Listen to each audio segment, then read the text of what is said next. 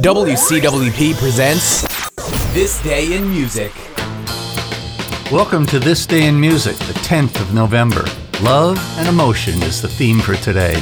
Heartache Tonight by the Eagles was a number one single in the US in 1979. Singer Chaka Khan was at the top spot in the UK in 1984 with I Feel For You. Written by Prince, the recording featured Stevie Wonder on harmonica. In 2002, VH1 viewers voted I Will Always Love You by Whitney Houston as the number one most romantic song ever. Second was Elvis Presley's You Were Always on My Mind. And third was My Heart Will Go On by Celine Dion. In 2003, an emotional tribute to Johnny Cash and his classic songs in Nashville featured Sheryl Crow, Willie Nelson, Kid Rock, and others. And that's it for this day in music.